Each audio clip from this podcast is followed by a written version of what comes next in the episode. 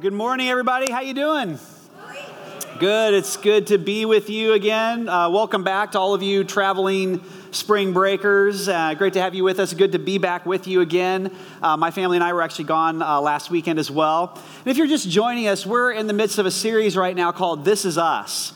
And the idea behind it is we're looking at, there are all these characters in the Old Testament and if you really look at their lives, the amazing thing about their lives is that they point to the bigger story that the Bible is telling, and that's the story of Jesus. And Jesus is the greatest need that we have. He is the greatest need our world has. And so we've been examining how each one of these individual characters points to the person of Jesus. And we've been asking, where do we see ourselves in their story and in their lives? And how does God want to use our lives and our stories to tell the bigger story of Jesus in our world? And so that's what we've been examining. If you were here last week, Brad did a great job looking at the story of Ruth. And so today I want to continue that discussion. We're going to look at the story of Job in the Bible. So you've never read the book of Job. Job is one of the oldest books in the Bible, perhaps the oldest, the very first one that was ever actually written down. It's 42 chapters long. It's, an, it's a very long book of the Bible. So I think a great way to start is just to start at the beginning, right at the, right at the very first verse. So this is Job 1, verse 1. This is how the book of Job starts. In the land of Uz, there lived a man whose name was Job. This man was blameless and upright. He feared God and shunned evil. He had seven sons and three daughters, and he owned 7,000 sheep, 3,000 camels, 500 yoke of oxen, and 500 donkeys. And he had a large number of servants. He was the greatest man among all the people of the East. Okay, so the way the, the book of Job begins is with this guy named Job who is living an incredibly blessed life. He's a righteous man. He, honor, he has honored God for his entire life, and God has blessed him. I mean, come on, 3,000 camels, 7,000 sheep. In case you, you didn't pick up on that, in the ancient Near East, that means this guy is loaded. God has unbelievably blessed him in his life. And so he's living this great life. That's Job. Now, I don't know if any of the rest of you are like me Here's the way I read a book. I, every book I read, this is what I do. I will open it and I will read the first paragraph of the book, and then I will flip to the very back and I will read the very last paragraph of the book. Does anybody else, a weirdo like me, and do that? Only a few of you do that? Really? Seriously? Okay, well, I'm the one talking today, so we're going to do what I do. All right, so I, I, read that first paragraph and then I flip to the very last chapter of the book. So this is the last chapter, chapter 42 of the book of Job. This is the last paragraph starting in verse 12. It says this The Lord blessed the latter part of Job's life more than the former part. He had 14,000 sheep, 6,000 camels, a thousand yoke of oxen, and a thousand donkeys. In case you're keeping track, that's twice as much as he had in the first paragraph of the book. He literally gets a double portion. And he also had seven sons and three daughters. The first daughter he named Jemima. She invented some breakfast food the second, Keziah, and the third, Karen, let's just call her Karen. Uh, next one, nowhere in all the land were there found women as beautiful as Job's daughters. And their father granted them an inheritance along with their brothers, which was an unusually progressive thing to do in the ancient Near East. After this, Job lived 140 years, and he saw his children and their children to the fourth generation. And so Job died an old man and full of years. So, so, what I want you to see here is that the end of Job, the, the latter part of his life, Job continues to live this incredibly blessed life. God, in fact, gives him twice as much as he had in the beginning. He's just this, Job could be the most blessed man that ever exists in the entire Bible. He's also one of the longest living. He lives for 140 years, and in that time, he lives long enough to see his grandchildren to the fourth generation. So, this is a, a, guy who lived an unbelievably long and blessed life, probably more blessed than anybody else in the scriptures. But there is this one little itty bitty part of Job's life that is full of pain and heartache and devastation and loss and grief. And it's this one little itty bitty part of his life that makes up the book of Job. And, and the reason I start there, the, the reason I wanted to start there this morning is because when we read the book of Job, what happens is we, we can't help ourselves. It raises a question for us.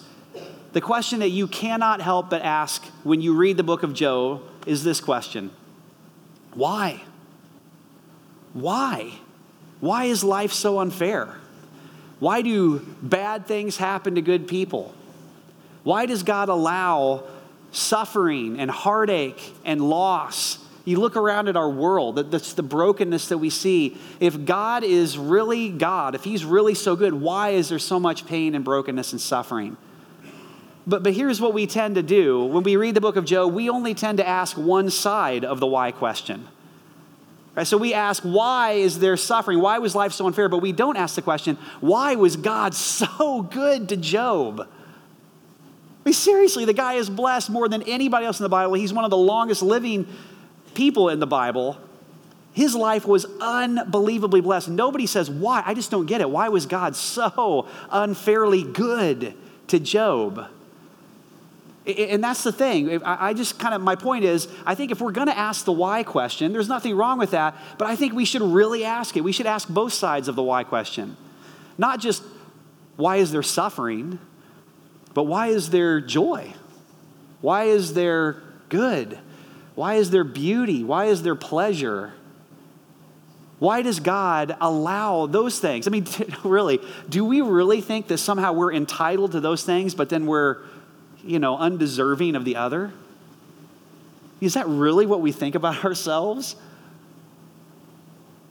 And we do this. We ask one side of the why question of ourselves. Even when we look at our own lives and the events that, tr- that happen in our lives, we only ask one side of the why question.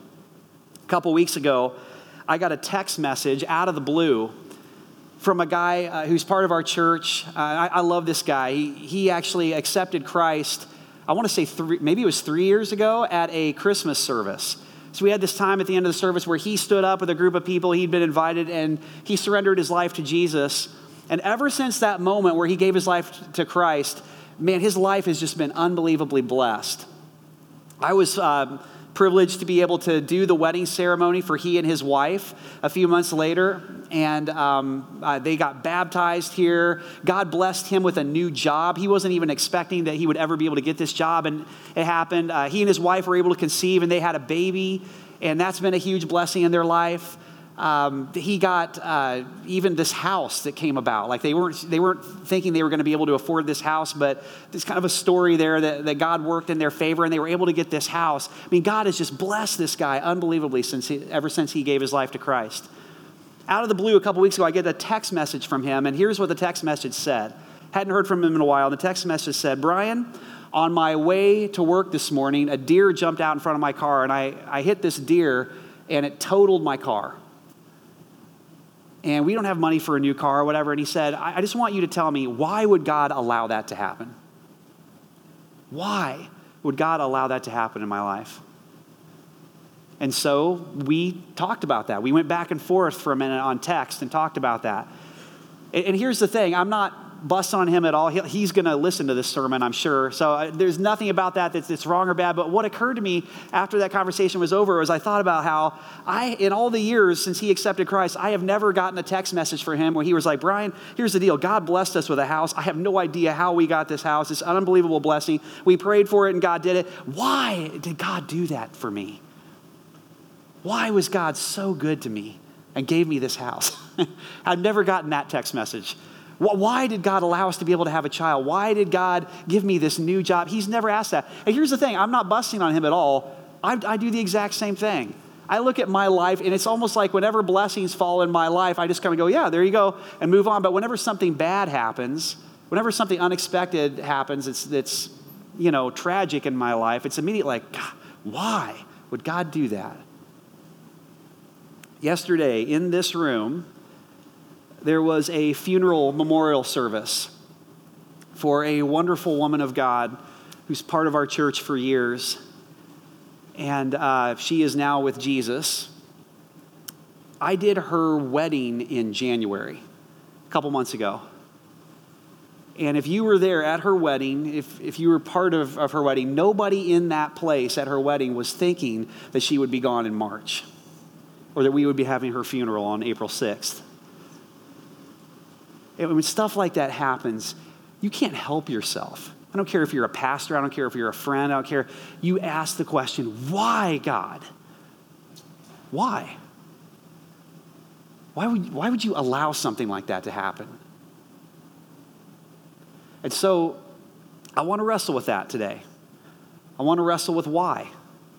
Because that's what the book of Job invites us to do, is to wrestle with that question.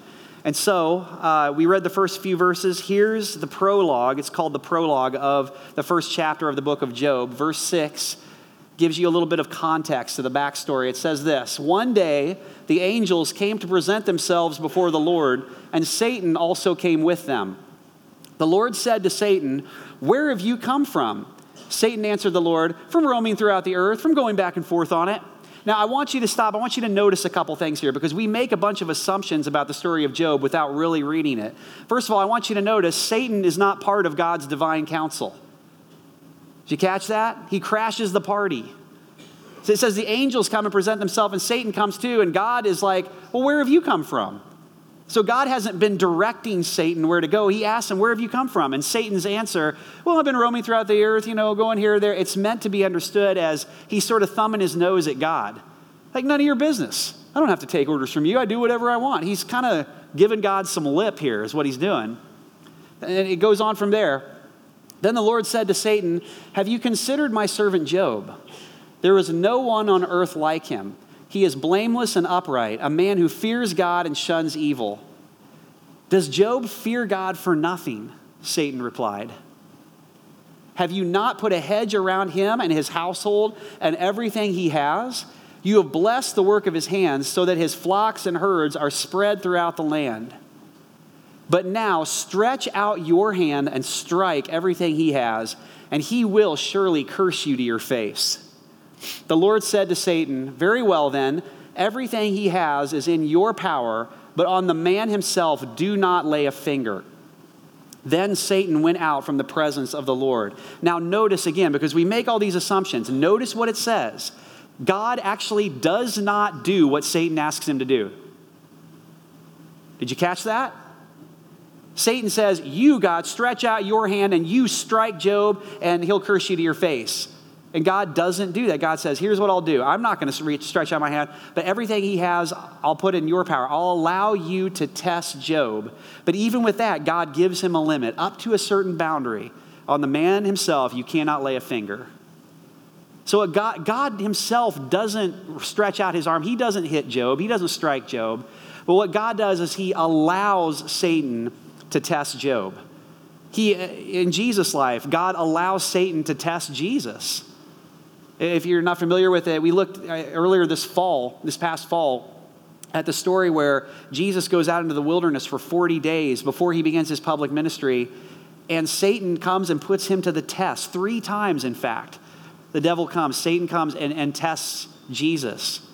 And so God is allowing Satan to put Job to the test in this moment. That's what's happening. And so what happens is Satan goes out from the presence of the Lord and he does his worst he begins to just smash everything in Job's life. He just begins to take, if you read the story, what happens is like almost as one messenger is coming with a piece of bad news, the other one is right behind him. A whirlwind sweeps in and knocks down the house and kills every single one of his children. Just like that, he loses all of his kids. His herds, his flocks go down. I mean, natural disasters, diseases, all kinds of things hit him one after another. Everything is ch- taken from Job. He loses everything except for one thing. There's one thing that God allows him to keep, and that's his wife. And if you read the story, that turns out not to be a blessing. Her advice, literally, when, when Job is laying there suffering on the ground, she's like, Why don't you just curse God and die? Thank you, sweetheart. I appreciate that. It's like Satan knows, you know what I mean? It's like, I'm going to take everything from you, but her, I'm going to let you keep. She's the test. So he gets to keep her, and she's not a help to him. And so he's suffering. He's going through all this pain, all, all through this suffering. And so what happens is for the next section, several chapters, just chapter after chapter, the book of Job is basically Job and his friends sitting around trying to explain this to themselves. That's literally what they do. They just kind of get together and they're, they're asking the question that we ask why? And they're trying to come up with some kind of an explanation. Why has God allowed this? Why is this happening in our lives? And the reason I think that the, that Job, for so many chapters, is, is taken up with them just sitting around trying to explain it to themselves is because our explanations, when we go through suffering, our explanations for why we suffer is actually more important than our experiences. The explanations we come up with in our own heads for why certain events happen in our lives are actually more important than the events themselves.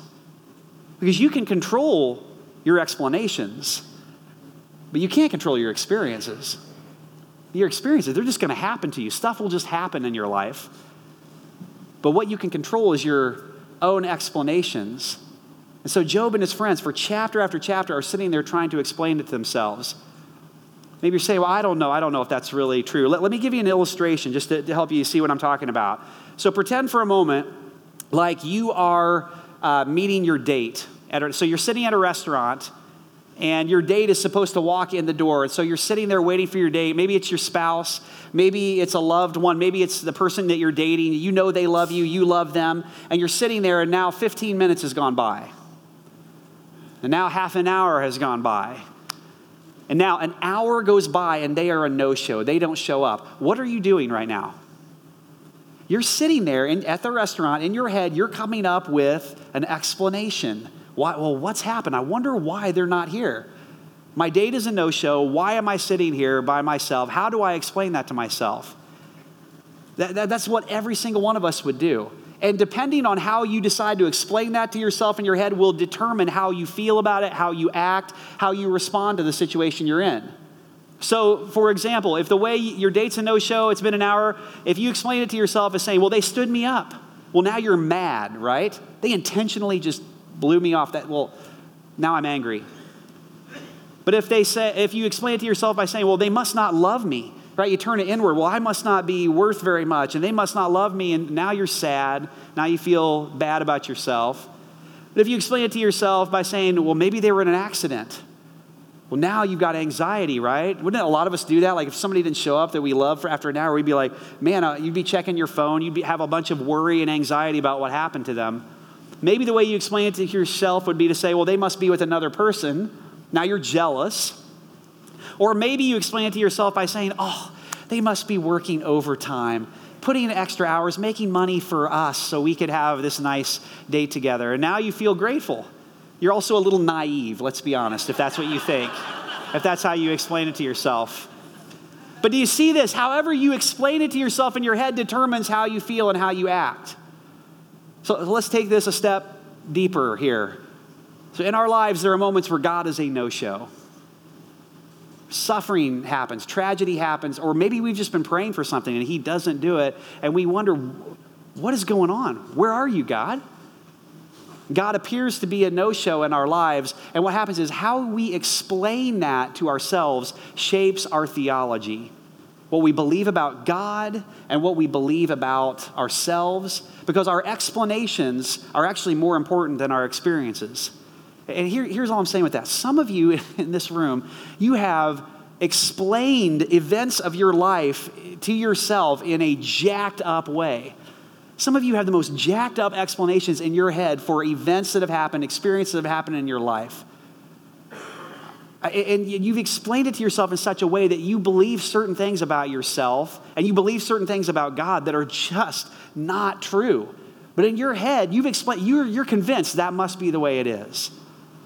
And so, really, what the book of Job is, is it's, it's basically uh, just these two different competing explanations for suffering. It's, there's Job and his friends and their sort of explanation for suffering that goes on for chapters and chapters. And then there's God's explanation for suffering that he, that he delves into in the book of Job. And that's basically all it is because our explanations tend to be more important than our actual experiences. And so I'd love to just look at those together if we could for a moment. So, Two competing explanations. Job and his friends, their explanation, if you read it, chapter after chapter, their explanation for why they're suffering and, and why all this bad stuff has happened to Job, they come up with this idea well, God is a control freak and God is making these bad things happen in my life. God is making these bad things happen. Whether I deserve it or not, whether it's fair or not, I, God is making it happen and despite all my rage, I am still just a rat in a cage. to quote the great Billy Corgan. And there's nothing I can do about it. Some of you, that's where you're I cannot tell you how many times I have had conversations with many of you right on a Sunday after church where someone will come up to me and say, I'm just, I'm mad at God right now. Really? You're mad at God? Why are you mad at God? Well, because He made this happen. He allowed this to happen. And, and, and people, we go off on this God did this. God made this happen in my life. So I'm mad at God. He's not doing what I asked Him to do. say, really? Is that what Job really thinks? T- take a look. This is Job 9 starting verse 17, this is God Job's talking about. He says, He, God, would crush me with a storm and multiply my wounds for no reason. He, God, he's not talking about Satan, he's talking about God. God destroys both the blameless and the wicked. When a scourge brings sudden death, God mocks the despair of the innocent. When a land falls into the hands of the wicked, God blindfolds its judges. If it is not He, then who is it? Seriously, tell me, who is it if it's not God? See, this explanation, the one that Job and his friends have for why they're suffering, it always indicts God. It always blames God. It, it, always sort of takes on this, this persona of it's, it's God out there. He's sort of this angry kid on, you know, with a magnifying glass over an anthill, just zapping people, whether we've deserved it or not. God is the one who does this. God is the one who, who strikes us and it must be God if it happened to me. And what's interesting is God actually refutes this explanation in the book of Job. It starts in chapter 38. I challenge you to go read it. It's a very long uh, book of the Bible, but in chapter 38, it says, God answers Job out of the whirlwind. Out of the storm, God begins to answer Job. And what God does is he just lambastes Job with question after question after question. It's like a heavyweight fighter just lobbing these questions at Job one after another. Where were you when I created the world? Where were you when I put the sea in place? Where were you when I told the sea how far it could come and it could come no further into the land? Where were you? It's just question after question that Job has no possible way of answering. And, and all it does is just reveal kind of how small and how ignorant Job really is. And in Job 42, verse 7, what God says is, I'm angry because you have not spoken about me what is right. He doesn't say to Job, Job, I'm angry at you because you asked why. He's not angry at Job for that. Job, I'm not angry at you because you're having a hard time and you're, and you're suffering. I'm not angry at you. He's not angry at Job for any of that. He says, I'm angry at you because you have spoken about me what is not right. In other words, the explanation you've come up with in your head indicts me, and you've missed it. You've missed the boat, Job. And so God begins to go through his explanation as to why suffering happens. And basically, what he does as he begins to question Job is what you see is that for God, he cares way more about what happens inside of a person than he cares about what happens externally on the outside of a person. God is a master of bringing good out of evil. He's a master of taking situations in our life that are meant for our harm and are meant for our for evil and bringing good out of it. He's a master at doing that. And he, and he invites Job into this. In fact, what he does is he wants us to know him more intimately through whatever it is that we suffer. That's his main objective. God's main goal whenever we suffer, he doesn't cause it, he doesn't ordain it, but he uses it and he reveals himself to us in the midst of it. And he wants us to know him more intimately in the midst of whatever we suffer. You know what's really interesting about this is God never really gives Job like a straight out explanation for why all this suffering has happened in his life. And it's funny because you're kind of waiting for it. If you read the whole book, you're, you're like, come on, God. You're waiting for God to just say, okay, Job, here's the deal. Sit down. Okay, here's what happened. All right, Satan came in, he crashed the party, he was talking a bunch of smack about you, Job.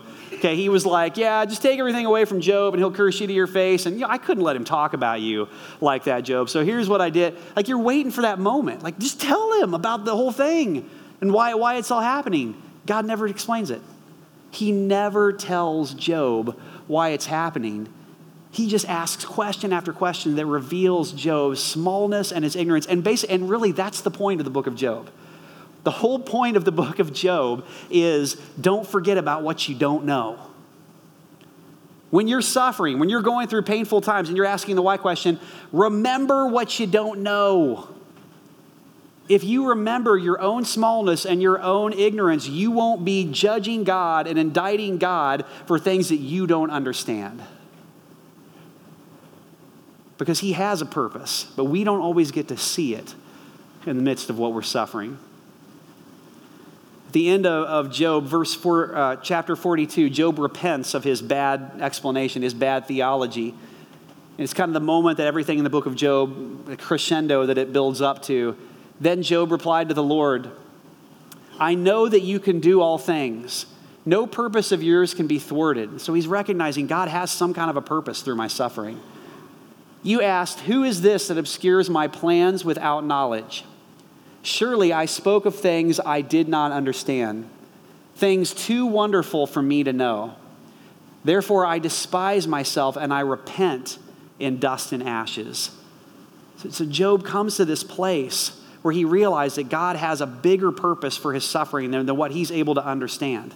And he, and he submits himself, he yields himself to God. He surrenders himself underneath that and says, I, I trust you in the midst of this. And it's actually, this is the turning point. This is the moment at which, if you read the rest of the chapter, uh, uh, chapter 42, you get to what we read at the beginning, where God blesses Job. He turns around, he gives him a double portion. He gives him twice as much as he has had, and he lives 140 years total. It's just this little tiny moment of his life that he experiences all this. But it's not until this moment right here where Job surrenders himself and yields himself to what God's purposes are through the midst of it that that begins to shift and that begins to happen. What's interesting about the book of Job is it leaves us kind of going, well, what was like what was God's bigger purpose? Job recognizes, hey, I'm not I'm going to remember right now what I don't know. You've got a purpose, and I don't get to see it necessarily in my life. But we're left, when we read the book of Job, kind of wondering, well, okay, but like, why is it in the Bible? Why, what, what was the bigger purpose God had in allowing Satan to test Job? And, and you don't really understand the purpose, the bigger purpose of the book of Job until you set it right next to the Gospels, story of Jesus. And then suddenly you see the bigger purpose of the book of Job. The book of Job, the story about suffering and pain and death, points directly to the story of Jesus points directly to Jesus as the solution, Jesus as the answer when we suffer and when we go through things. Job was an innocent sufferer, right? He was a righteous man who suffers and he intercedes on behalf of his stupid friends. And in the same way, Jesus is the ultimate innocent sufferer. The Bible said he lived a sinless life and he made intercession for us on the cross. He died in our place. And so, through his suffering, Jesus brought good out of the evil of the cross. Job has this moment where all of his friends abandon him, abandon him at, the, at the worst part of his suffering. And in fact, they don't even recognize him when they see him because his face is so marred from his suffering. And in the same way, Jesus, on the night he was betrayed, his, his closest friends, his disciples, betray him. They abandon him, they leave him. And, Isaiah talks about how they, they didn't even recognize his face when they saw him on the cross because of the beatings and, and what he'd gone through. But Jesus endures and he brings good out of the evil of the cross. And so the whole story of Job foreshadows and points to and says there's an answer coming. The point of the gospel is not that everything's going great in this world, and if you just trust God, He'll keep anything bad from happening in your life, He'll protect you. That's not the point of the gospel. The point of the gospel is that in the end, God wins. And putting our faith and our trust in the person of Jesus will be worth it. Whatever you're suffering through right now, whatever hardship you're going through, whatever disappointment, whatever ever unanswered prayer you've got, in the end, putting your faith and trust in Jesus will be worth it because he is a master at bringing good out of evil, bringing salvation for us out of the worst parts of our life. And that's the point. We can't fix it ourselves. We can only turn to Him. And so, couple implications of this. You can write these down if you're taking notes. The first one is this you cannot know that God is good if you've only known Him in good times. There's an element to who God is, His character, His nature, that you, you just cannot know until you've gone through suffering Jot that down. If you don't need it today, trust me, you'll need it some point. Uh, I wrote this sentence down in my journal in 2015. I was diagnosed with cancer, and I went through six months where they couldn't tell me exactly what stage it was in. And it was the worst time because all these people, even here and at home and in my family and in my life, had all these questions I didn't have answers to. I didn't know how to, to figure out. I I'm a guy who likes answers. I think you get into this job because a little bit you like to be the guy with the answers. I had no answers, I had nothing and for six months. And I wrote this phrase down in my journal because I learned that who God is, there's a part of who God is that I know today that I did not know back then about his faithfulness, his goodness, his presence were what carried me and were with me through that time. You cannot know that God is truly good until you've gone through hard times. You don't know what light is like unless you've experienced darkness. You don't know what joy is like unless you've experienced pain. It's how it is. And then the last thing I would say, the implication of this is, and this is probably the most important thing I'll say all morning we do not have a preventer, we have a Savior. The point of the gospel is not, oh, everything's going great. If you just trust me, I promise I'll prevent anything bad from happening in your life. There'll be a hedge of protection around you. And no, Jesus came as a savior, not as a friend, not as a coach, not as a wise, just as a wise teacher. Jesus came and we called him a savior because we needed to be saved. Because this world is broken and bad stuff is happening and will continue to happen. God didn't promise to be a preventer in our lives, He promised to be a savior, and that's what Jesus is. So stop indicting God for when something bad happens in your life and instead turn to Jesus, the one that God's provided for us, and surrender your life to Him. Do exactly what Job did and yield your life to Him. Surrender your life to Him and watch Him bring salvation for you through it. That's what we're called to do. That's what God offers to be for us in the midst of it. Don't indict Him, don't make Him the problem. He's the solution. My favorite verse in the entire Bible is John 16 33. Jesus on the night he's betrayed. He spent three years with the disciples. And in John's gospel, he's with his disciples at the end, and, and he says this statement to them right before going to the cross. He said, I have told you these things so that in me you may have peace. Not in something I said, not in some answer I gave you to some prayer, not in some skill or ability of your own. In me, in me myself, Jesus says, you will have peace. He's the only thing in this world that offers peace. But in this world, you will have trouble. He doesn't say, I'm going to prevent it. Don't worry, it's not going to happen. He promised, if there's a promise, there it is. You will have trouble. This world is broken and you have, will have trouble. But take heart, because I have overcome the world. Because I've overcome the world, you can have peace in me. And that's the invitation. That's the invitation he gives us today. It's the invitation he gives you it's the invitation he gave his disciples at that time, and that's the invitation we all have to step into. Would you stand up with me?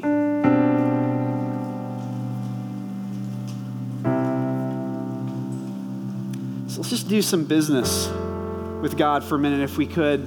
For some of you in this room, maybe uh, you're in a season of life where things are good and there are blessings. And maybe the takeaway for you this morning, maybe the response to this is to ask the other side of the why question. Maybe it's just to go, God, why have you been so good to me? And maybe it's just to respond with gratefulness and worship and just say, man, I haven't deserved this. I haven't done this for myself. And maybe it's just to say, God, you, you, you've been so good to me. I'm in this season where I'm just seeing you bring good out of all the stuff in my life. But maybe some of you in this room right now are in a season where everything's fallen apart and it just seems like one messenger after just follows another with more bad news and more bad news, and things keep breaking. And you're in the midst of this place asking why. Maybe you're angry at God. Because the way you've explained it to yourself is he, he, God is this control freak and He's making these bad things happen in my life. Maybe the response for you this morning is simply to turn to Jesus. You cannot know God is good unless you've known Him in the dark times. And He wants to reveal Himself to you. He wants to be with you in the midst of this right now. What he, he cares way more about what's happening inside of you than he cares about what's happening externally in you. And what he wants is for you to know him more intimately through this thing that you're suffering, through this thing that you're going through right now. So maybe the response for you is to do exactly what Job did and just to yield yourself, to surrender yourself to the person of Jesus. So that's what we do right now, Jesus. We just come before you and we just recognize you didn't come to us as a preventer you came to us as a Savior. Because this world is broken and things happen that we don't, we don't get to understand. So this morning, we want to remember what it is that we don't know. We remind ourselves of our own smallness and ignorance, and we recognize that you have purposes that we cannot see when we suffer. We turn to you right now. We thank you that you are a father who loves his children, and that through Jesus, we are a son, we are a daughter. So, right now, God, we surrender ourselves to you. We confess you as Lord and Savior. We ask you to come in. We ask you to give us a new life, to give us a new heart, a new perspective. Would you just begin to do your resurrecting power inside of us? Would you give us a new life, even from this moment here? Would you be the God who is a master of bringing good out of evil? As we turn ourselves to you, as we seek you, and we thank you for the cross. We thank you that you gave us yourself, your Son, on our behalf so that we can know you, so that suffering in our world, suffering in our lives can be redeemed and has a purpose in you. So, would you do it again, God? Would you do it in our lives? Would you do it in our city? Jesus, remind us again of your power to save? In Jesus' name we pray.